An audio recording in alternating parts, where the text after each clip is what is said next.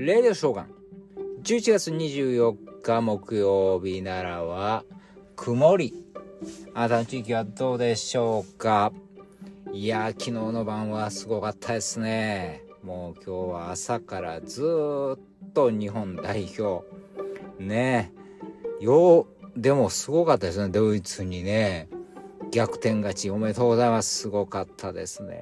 それにしても前半、ねえ、もうあかんかな思ったら後半、大逆転ですよ。えー、すごかったです。もう朝からずっと ねえ、もうサッカーのことばっかりですよ。でもドイツは辛いでしょうね。もう優勝候補言われててね。まあでも、荒れてますよね、このワールドカップはね、もう。だって、サウジなんかも勝ってますからね、アルゼンチンにね、すごいですよね、もう。日本は休みにならへんだですね、今日はね。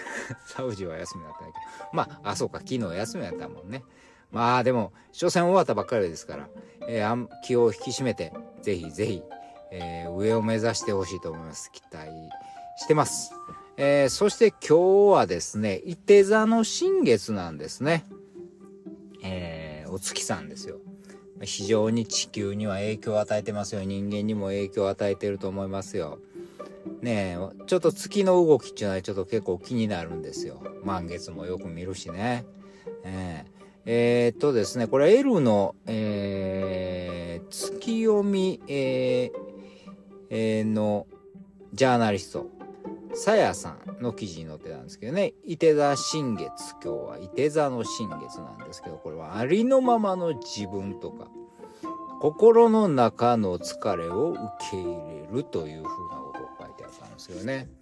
えー、まあ、簡単に言うと自分に素直になる。まあ、頑張ってるんやけど、頑張りすぎて休みたい。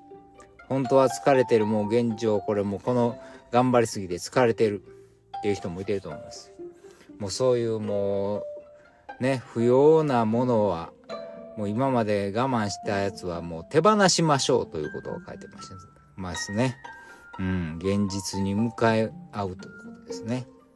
まあそれはいろんな人間関係かもしれへんし、仕事かもしれへんし、何かわからないですけど、それぞれ思うところがあれば、えー、手放すタイミングかもしれません。なんかを変えるタイミング、新しいことにね。うん。まあ不要なものを手放すっていうのはええことやと思いますよ。もう、もう物でも何でもそうです。今はもうね、リサイクルですよ。ね、全部。あのー、不要なものは ね、リサイクルショップ持っていくなり、ね、なんなりすればいいんじゃないでしょうか。えー、次の人に回っていって、ね、ネットで売ってもええし、いろんなものがあると思いますから、ね、そうすると、今までは大量生産、えー、そして大量消費、そして大量大量廃棄っていうのがあったんやけども、そんな地球にものすごく負担のかかることはやめて、もう今あるものを、えー、回しながら、さらにそういう、まあ、新しいものに、えー、作り変えるアップサイクルっていうのもありますからね、こういうふうなものがいいんじゃないでしょうか。そう。